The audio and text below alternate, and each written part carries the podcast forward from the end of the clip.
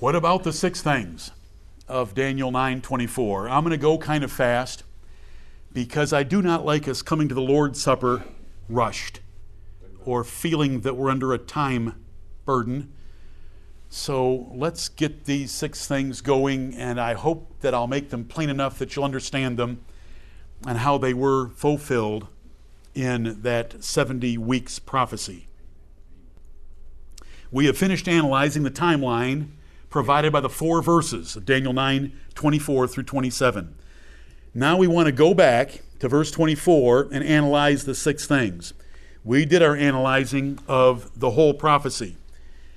And while I'm on that subject that way, I want to mention, and you know, we don't sell books, we give books away. They cost us, we never, we, we give them away.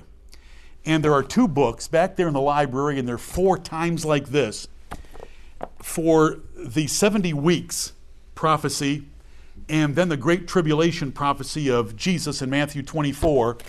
Philip Mauro, the lawyer, the friend of Thomas Edison, the one that prosecuted cases before the United States Supreme Court, wrote this book, 70 Weeks in the Great Tribulation. Take one, it's free. And it's back there on the bookshelf. The other one is called Great Prophecies of the Bible, and it covers the 70 weeks, Matthew 24, the second coming of Jesus Christ, and the Antichrist by Ralph Woodrow. It's blue like this, it's back there as well. They're free for the taking. And any of you young men that don't have both, you should have them, but you should only have them if you're going to read them. A book is not to take up space on a shelf, it's for you to read and learn and to have a source document that can help you. Philip Mauro's work on Daniel 10 through 12, the king of the north against the king of the south, is unprecedented. Amen. There is no peer. It's phenomenal to understand the last three chapters of Daniel. I wasn't, I'm not a bookseller. We give them away. God determined 70 weeks. Remember, he said it was a determined to accomplish the six things. Do you love math? A 70 year prophecy ended, a prophecy of 70 weeks of years began with the same event.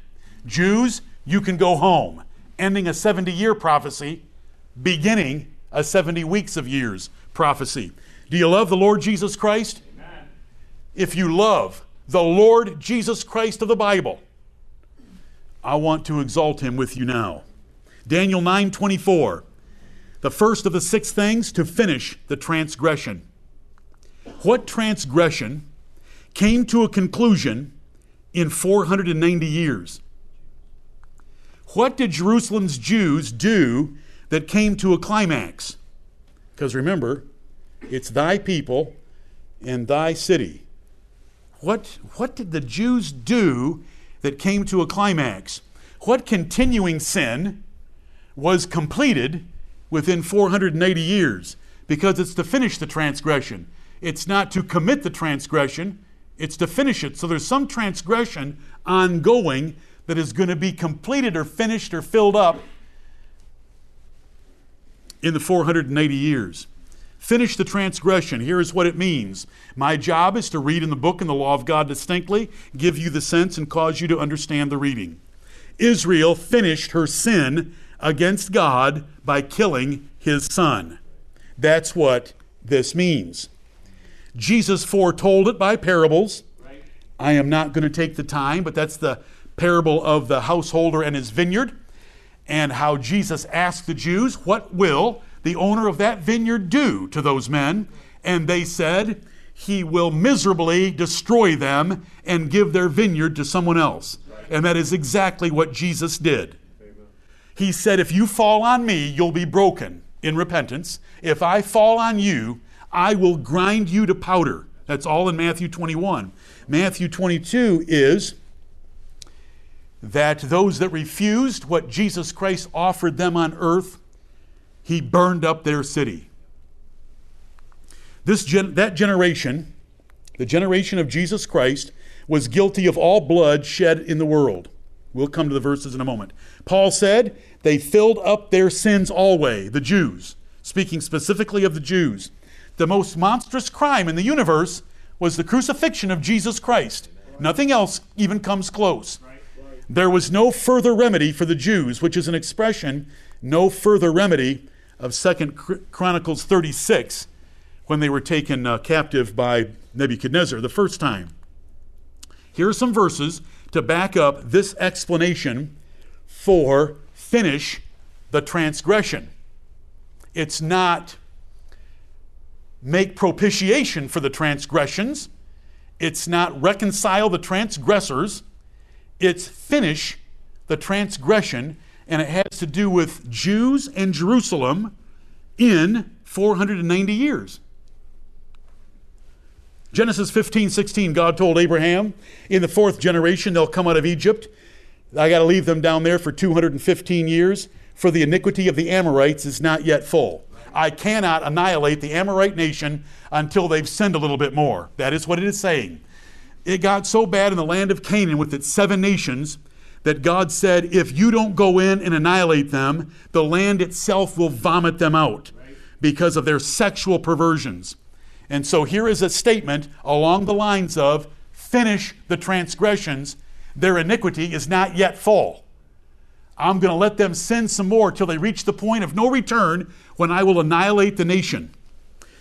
Second Chronicles 36 16, they mocked the messengers of God, despised his words, misused his prophets, until the wrath of the Lord arose against his people, till there was no remedy. You can sin to a point where there is no remedy. The Bible says in Proverbs 29 1, He that being often reproved hardeneth his neck shall suddenly be destroyed. And that without remedy.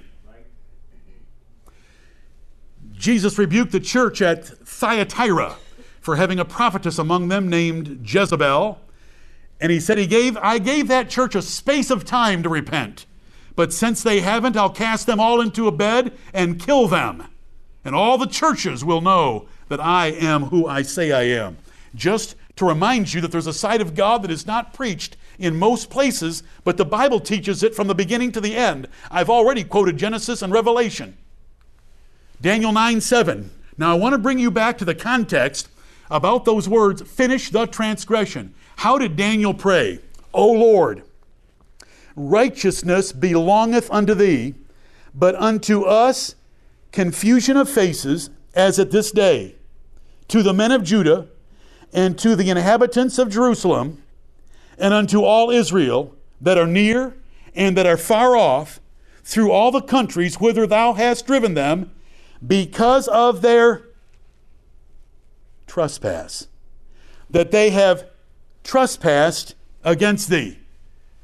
So, Daniel is already set the stage by telling us the Jews had been dispersed and taken captive into Babylon because of their trespass, trespassing against God. He continues in his prayer Yea, all Israel have transgressed thy law, even by departing, that they might not obey thy voice. Therefore, the curse is poured upon us, and the oath that is written in the law of Moses, the servant of God, because we have sinned against him. And amen. Daniel understood why they were captive in Babylon and why others of the ten tribes had been dispersed throughout the nations. Remember the parable of the householder. The owner of the vineyard sent servants. He sent a servant. He was abused and mistreated, and there were no fruits of the vineyard. He sent another servant, being prophets. He sent another prophet, abused and mistreated by the nation of Israel. He sent another one. And then, and then according to the parable, the, the owner said, Listen, I'll send my son. Surely they'll reverence my son. And when they saw the son, they said, This is the heir. Let's kill him and take possession. Then Jesus said, What will the owner of that vineyard do? He will miserably destroy those wicked men and give their vineyard to someone else. That's us Gentiles. We got the kingdom of heaven. Matthew chapter 21. And so Israel had transgressed, but the worst transgression was yet to come the crucifixion of the Son of God. Matthew 3 7, as soon as John the Baptist, as soon as he saw, you know where we are? we just start the New Testament, and John the Baptist sees many of the Pharisees and Sadducees of the Jews come to his baptism. He said unto them, O generation of vipers, who hath warned you to flee from the wrath to come? That isn't to flee from hell. That is to flee what, from what was coming that Malachi had foretold in the last two verses of the Old Testament. This is to, this is to flee the destruction of Jerusalem. Remember some of these things with me when we're at a place like this. Peter, on the day of Pentecost, preached a wonderful sermon by the inspiration of the Holy Spirit. It's tremendous. And we have a, a decent number of words of it contained there that ends in verse 36. And then there were some men that asked, What shall we do? He said, Repent and be baptized. And then this is what it says. And with many other words, with many other words, did he testify and exhort, saying, Save yourselves from this untoward generation. Right. You live as part of a terrible generation that the wrath of God is going to consume. Save yourselves from this untoward generation with many words, and yet it's ignored. 70 AD is ignored. And what happened to the Jews in 70 AD just 40 years later is ignored. But they finished up their transgression, the wrath of God fell on them. Matthew 21, I've been there already, and I've said it to you twice. He will miserably destroy these wicked men, will let out his vineyard unto other husbandmen which are Gentiles. They'll render him their fruits and their seasons. And that's what we want to do every time we sing, pray, assemble together, read his word, and celebrate him. Right. Like at his table. Matthew 22, when the king heard thereof, he was wroth. That is God. He sent forth his armies, that's the Romans, destroyed those murderers. They murdered his son and burned up their city. He burned up the city of Jerusalem.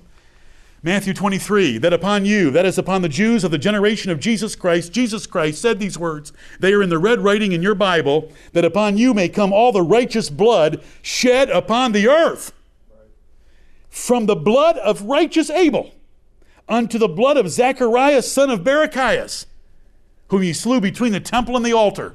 The last martyr of the Old Testament is Zacharias, son of Barachias. So, first martyr to last martyr, and every bit of blood in between. I'm going to hold this generation accountable for it because you killed my son. Verily I say unto you, all these things shall come upon this generation. And with many other words did he testify and exhort, saying, I'm sorry I got ahead of myself. Save yourselves from this untoward generation. That's Peter on the day of Pentecost. 1 Thessalonians 2, here's how Paul put it. The Jews, if you read the context, the verses 13 and 14, who both killed the Lord Jesus and their own prophets and have persecuted us, the apostles of the Lord Jesus Christ, and they please not God and are contrary to all men. That's an untoward generation forbidding us to speak to the Gentiles that they might be saved, to fill up their sins always, to finish the transgression, to fill up their sins always, for the wrath is come upon them to the uttermost. Is come, not will come, is come. It is hanging over their heads the wrath of God upon the Jews for crucifying the Lord Jesus Christ. This is what the Bible teaches to show us a tsunami of evidence for what the words mean, finish the transgression in Daniel 9:24. So Israel finished her sin against God by killing his son. Jesus foretold it. That generation was guilty of all righteous blood. Paul said they filled up their sins always. There was no further remedy for them. Perfect. Perfect. Thank you, Lord. It doesn't say propitiation for, for transgression. It doesn't say reconcile transgressors, it says, finish the transgression. And, and Daniel prayed, We have transgressed. We are guilty of a transgression, and you are just and you are righteous for scattering us abroad. But it was nothing compared to what they did with the Lord Jesus Christ. Daniel 9:24, let's go to number 2. Make an end of sins. Oh, really? The kind of son I was to my father? The kind of teenager I was? Make an end of sins? I like the sound of it. What does it mean? What's the sense of it? In what way did sins come to an end 490 years after Cyrus, within that period of time, within that 70th week? Since we keep sinning, how was an end put to sins? Who made an end of sins and how did he do it? Well, it's all about Messiah the Prince. Right. He did it. And how did he do it? He died for sin. He was made sin for us. Make an end of sins. Jesus put an end to sins by dying for sins, as Isaiah 53 teaches us. Jesus saved his people from their sins, as we'll look at. There is nothing left to lay to our charge. According to Romans 8, Jesus purged our sins and sat down. Hebrews 1 3. Jesus was cut off for others, as we saw in 926. Let's look at the verses. And she shall bring forth a son, an angel speaking to Joseph. She, shall, Mary, shall bring forth a son.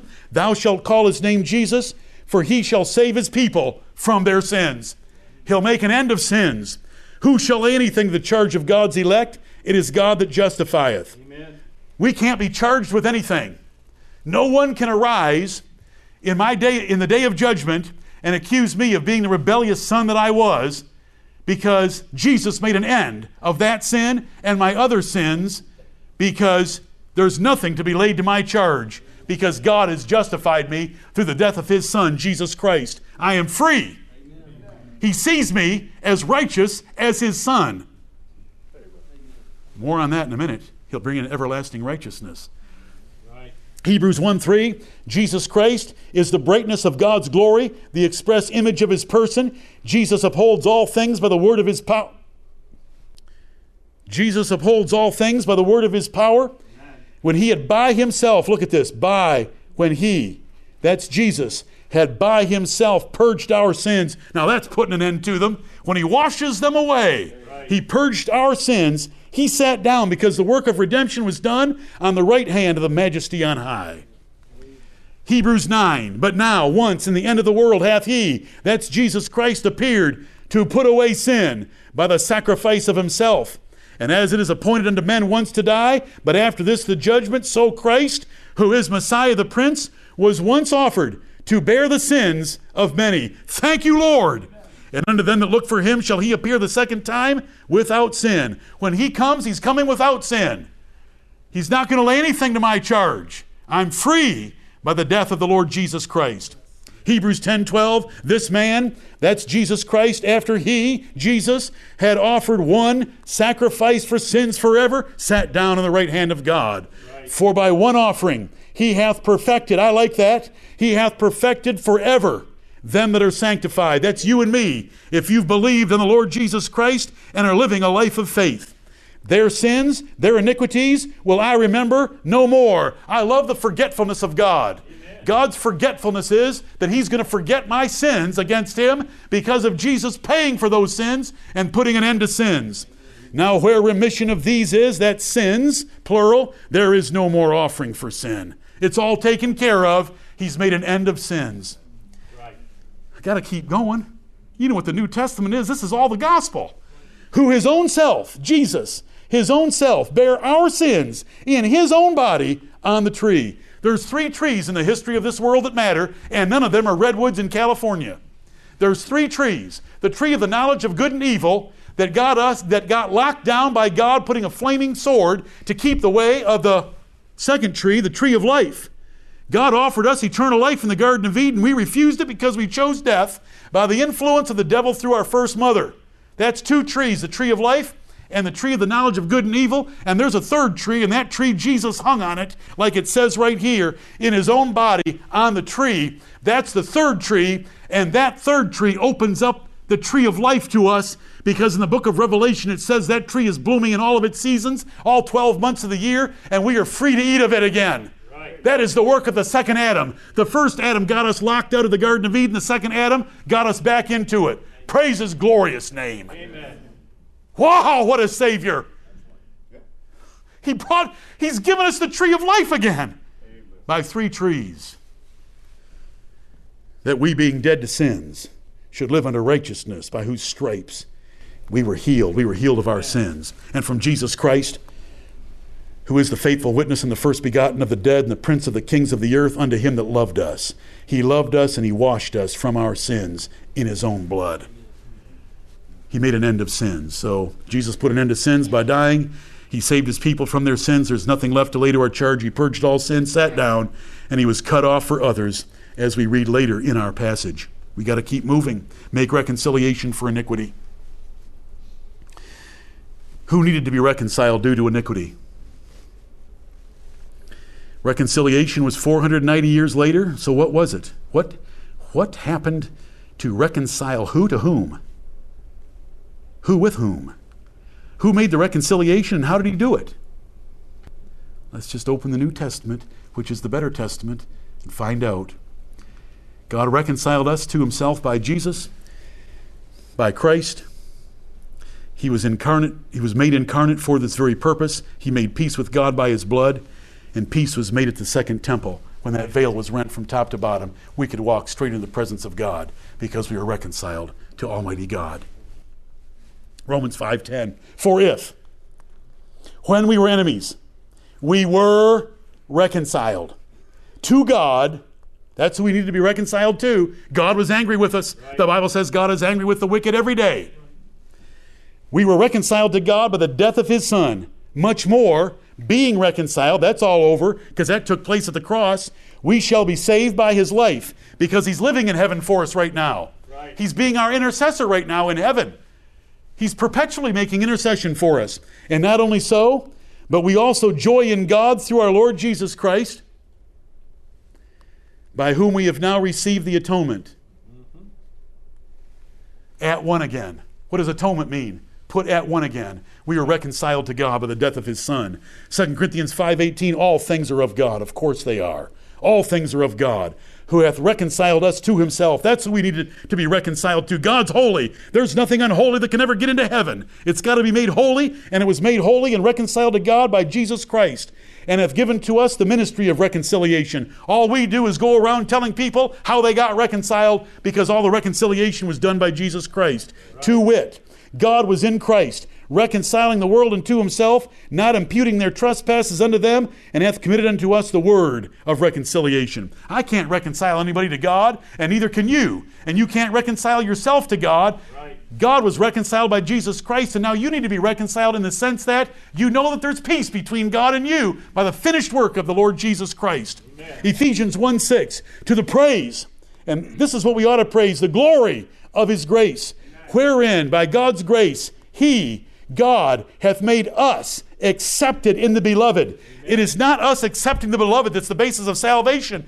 It's God accepting us in the beloved for our salvation. It's God accepting us that gets people into heaven. And God accepts us in the beloved. Jesus is the beloved. Jesus died for us, and so this is making reconciliation for iniquity. Colossians 1:20, and having made peace, reconciliation is to bring peace between two warring parties. Having made peace through the blood of his cross. We are told so specifically in the midst of the week he would be cut off and he would make reconciliation for iniquity. To reconcile all things unto himself by him, I say, whether they be things in earth or things in heaven. Do you know that everyone in heaven, everyone in heaven, when Jesus died, still needed to have their sins forgiven? Legally. Their sins hadn't been forgiven legally yet. You say, how in the world they get into heaven then? Uh, I'm talking legally. How'd they get into heaven then? You want to know? It's Romans chapter 3, and it's called the forbearance of God. The way they got into heaven was through the forbearance of God until the sacrifice was paid 4,000 years after creation on the cross of Calvary. That's why it says whether they be things in earth or things in heaven. And it's not referring to angels. And you, oh, this is me. Is this you that were sometime alienated and enemies in your mind by wicked works? Anyone else fit there? I may be the only one here today, but I fit verse 21 very well. Yet now hath he reconciled in the body of his flesh through death to present you. Remember, it's a holy God. I like these words. Do you, will you forgive me for liking those words? I'm holy, I'm unblameable, and I'm unreprovable. Nothing can be laid to my charge because of what Jesus Christ did for me in making reconciliation for iniquity. There's one God, one mediator between God and men. It's Messiah the Prince. Daniel 9, 24 through 27 is about Messiah the Prince. Wherefore, in all things it behooved him to be made like unto his brethren. This is the incarnation. The Word of God had to become flesh. In the beginning was the Word, the Word was with God, and the Word was God. Verse 14, and the Word was made flesh and dwelt among us. And we beheld his glory. The glory is of the only begotten of the Father. The incarnation is an incredible thing. That's why in 1 Timothy 3:16, the great mystery of godliness, God was manifest in the flesh. Right here.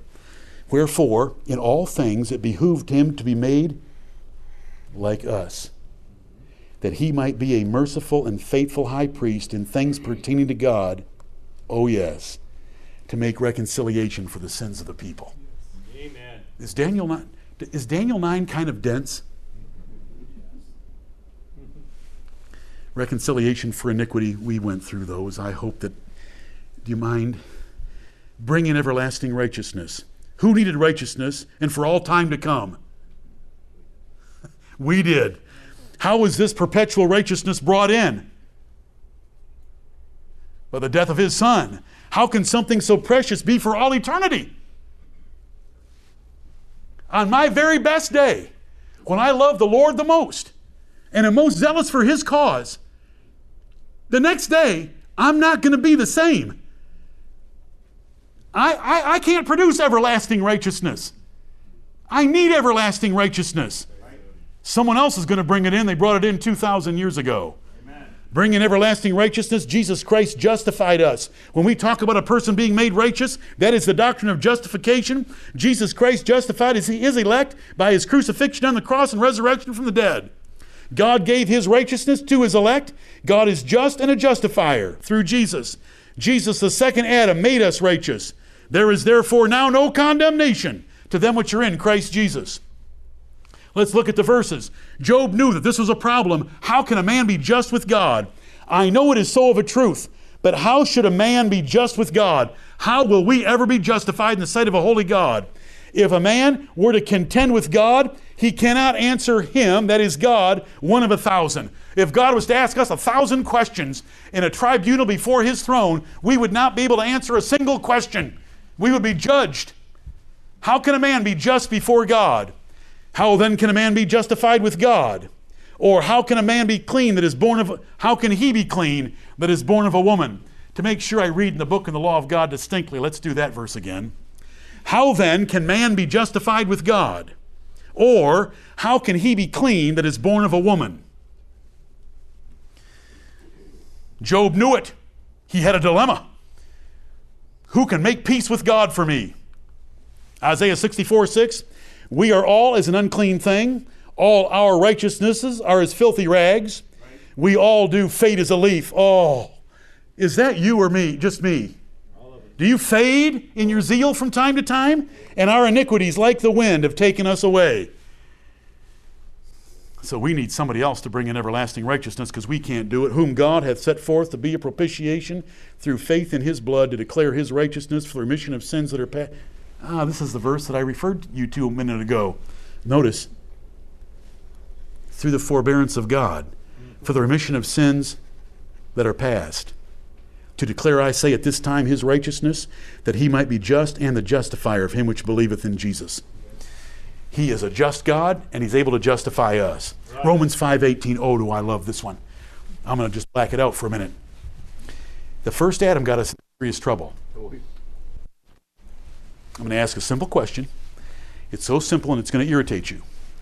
I've asked it before, but I'm going to ask it again. Why do babies die? Why do babies die? You know, the world outside this church says that there's an age of accountability. If there's an age of accountability, why do babies die? Why do babies die? Because they're sinners. How are they sinners? They're sinners in Adam. Babies die because they're sinners in Adam. Adam sinned, and we all sinned in him legally and brought on us death, a threefold death. tremendous doctrine. You know, some call it original sin, some call it federal headship.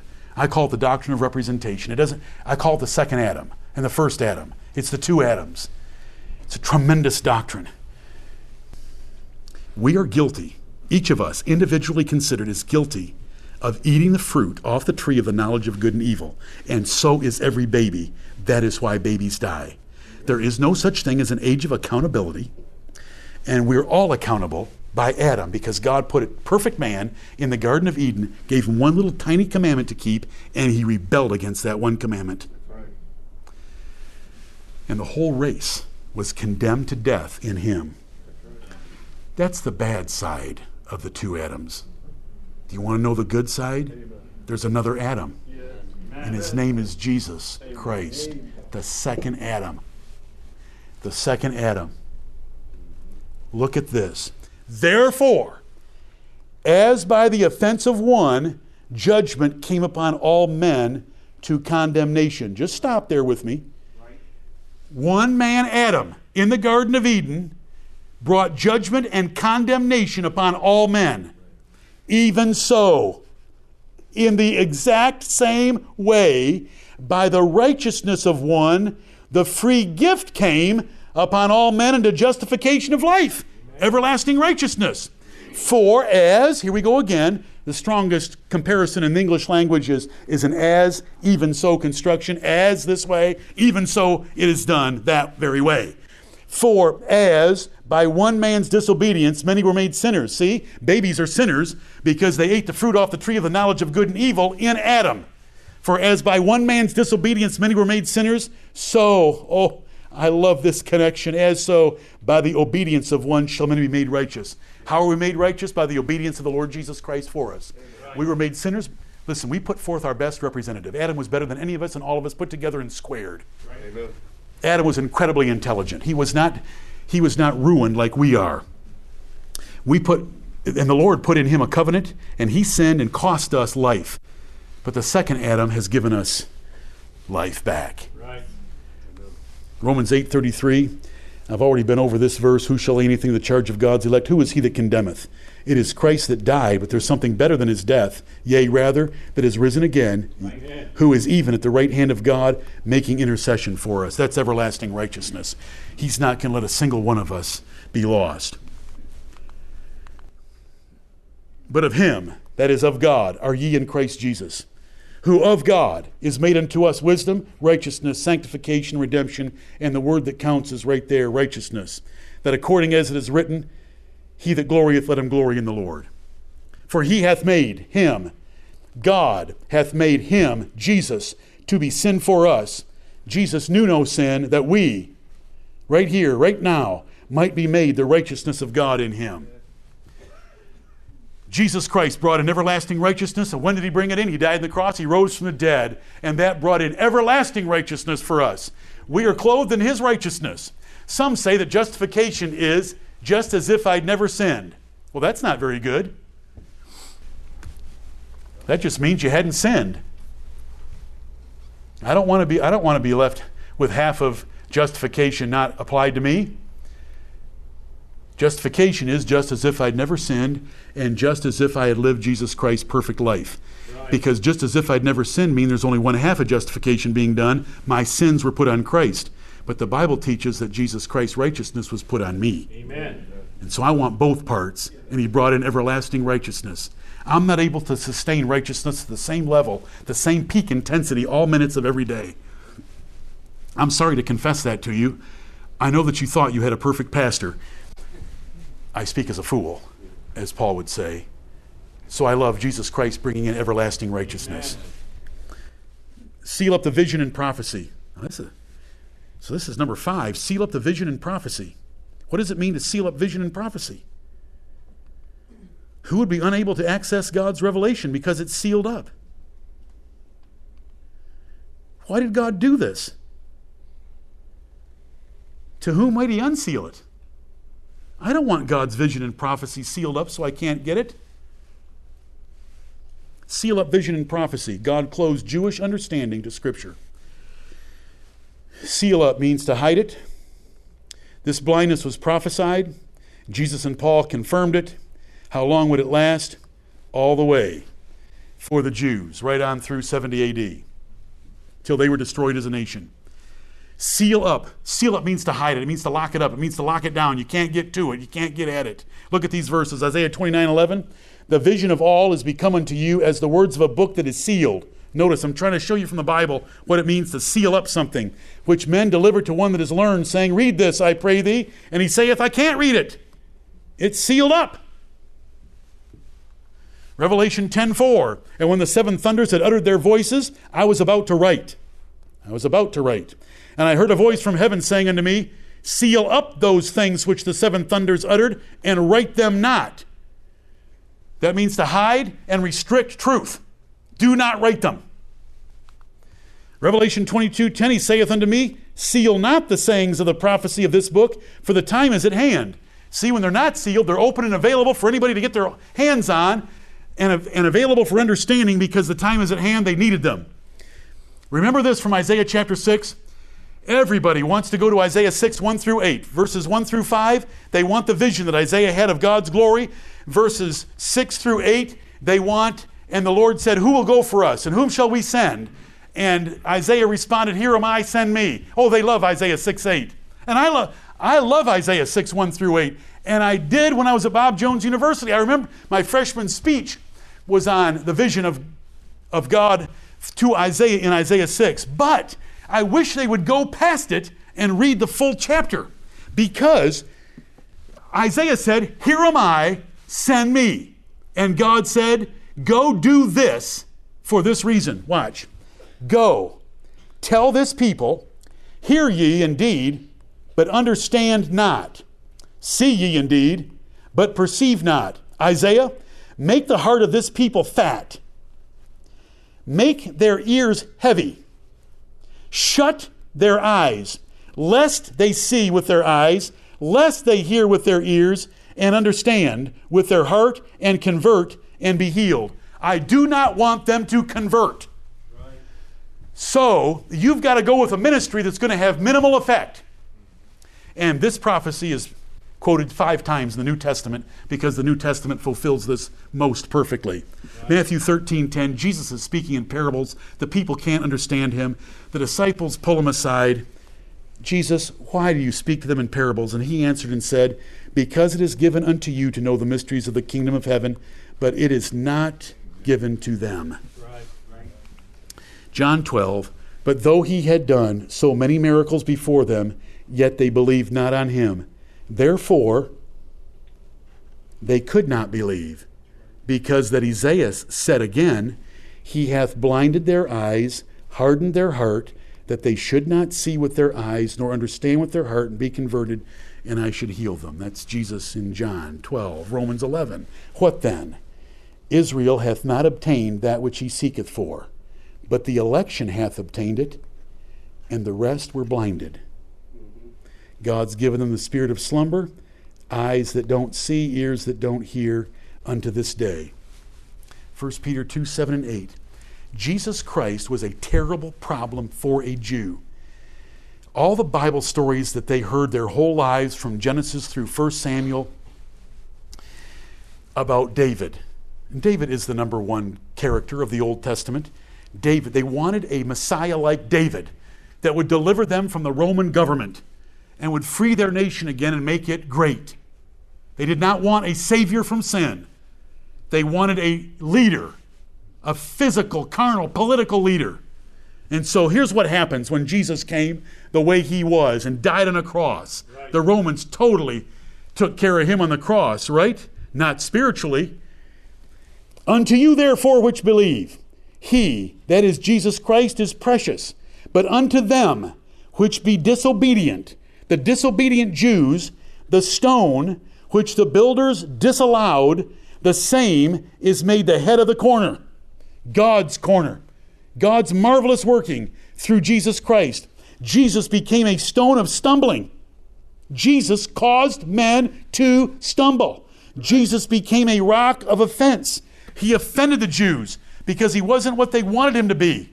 Even to them which stumble at the word, being disobedient, whereunto also they were appointed. See, they were appointed to it because it's in Daniel 9.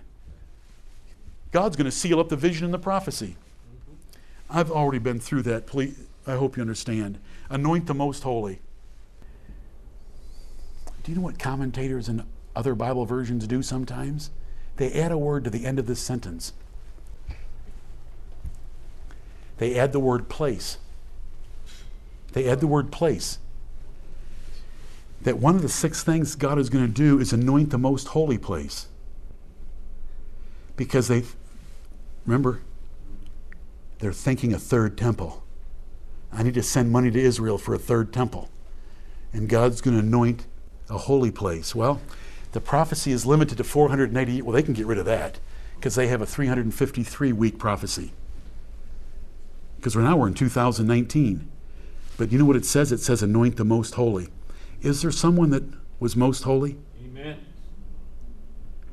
Is Jesus called thy holy child Jesus Amen. in Acts chapter 4?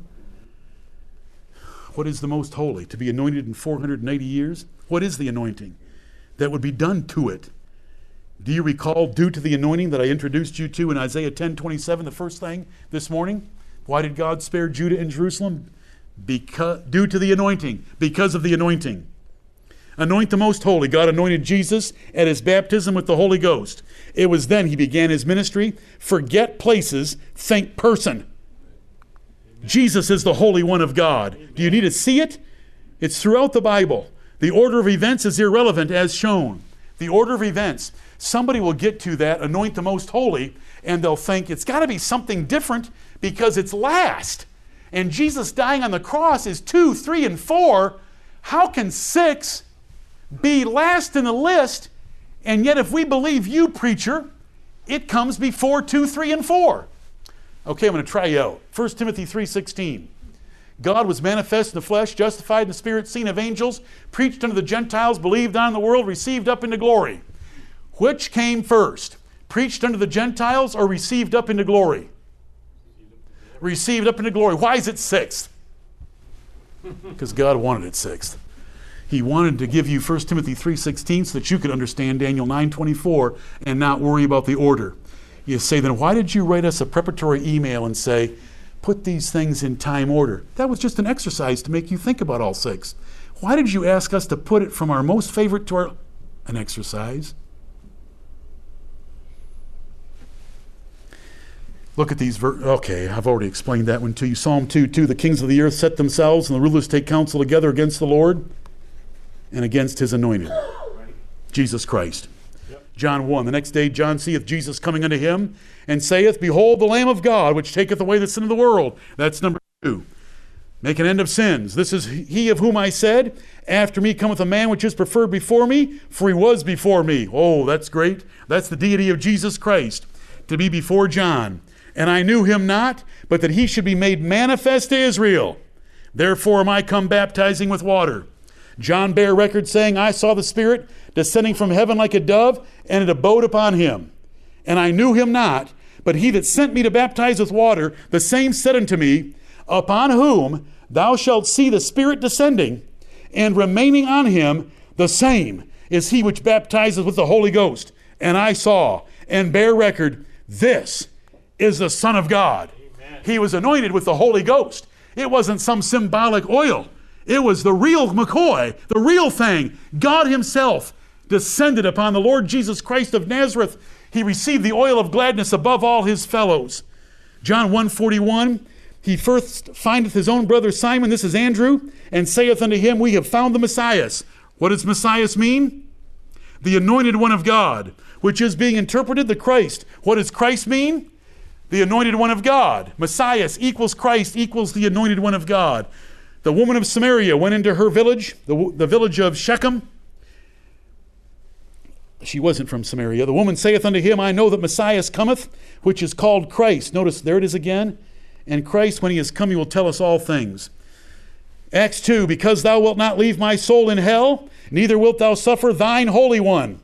Anoint the most holy. God's Holy One is Jesus Christ. That is a quote from Psalm 16, verse 10. Here's thy holy child Jesus. How God anointed Jesus of Nazareth with the Holy Ghost. He'll anoint the most holy and with power, who went about doing good and healing all that were oppressed of the devil, for God was with him. Right. And so we have anoint the most holy at his baptism. You say it's sixth. I just explained that. It shouldn't bother you. Should excite you.